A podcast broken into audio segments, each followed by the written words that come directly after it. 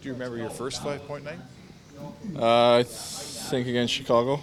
Yeah, yeah, It was like your 19th NHL game.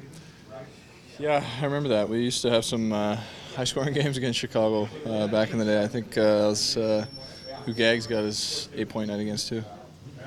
Uh, your previous career high was 69 points. Now you're coming in close on point number 100, four points away. What's been the biggest difference for you, and what? Why is everything just going so right for you this season? Know. I mean, obviously, uh, offensively, our team's uh, been clicking all year and um, playing with some great players and uh, just trying to uh, help out a little more offensively uh, than I did last year. And um, obviously, I think when you have te- team success and individual success follows that sometimes. How do you assess your team's ability to respond, especially early on in hockey games when you give up an early one?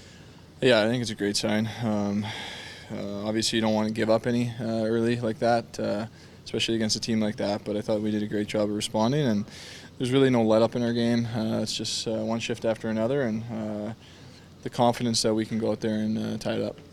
If I told you that wrist shot you scored on looks kind of like Joe Sakic, what would you say? Uh, well, I appreciate that, but I don't think it's uh, quite Joel like. He's definitely uh, was an idol of mine uh, growing up. Um, he was also a Burnaby guy, but uh, I definitely don't think it's uh, quite that level. How about that wrist shot from Brett Kulak out of the penalty? Yeah, yeah, that was that was pretty nice. Yeah, that was the uh, the pull and uh, put a far side blocker. So uh, uh, great job by him bearing down uh, when he got the chance there. We don't. You guys, I know, don't pour over the standings and talk about that much, but this was a game. If you don't win this game in regulation, you could probably kiss any kind of a run at the division. Uh, you're not going to have it.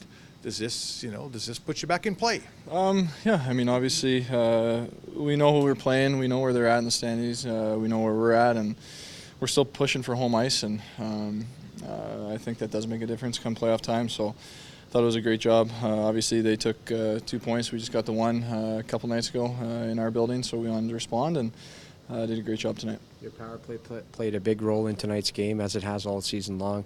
Now, there were questions when Barrie was moved out if Bouchard was truly ready to take the PP1 reins. And so far, so good, isn't it?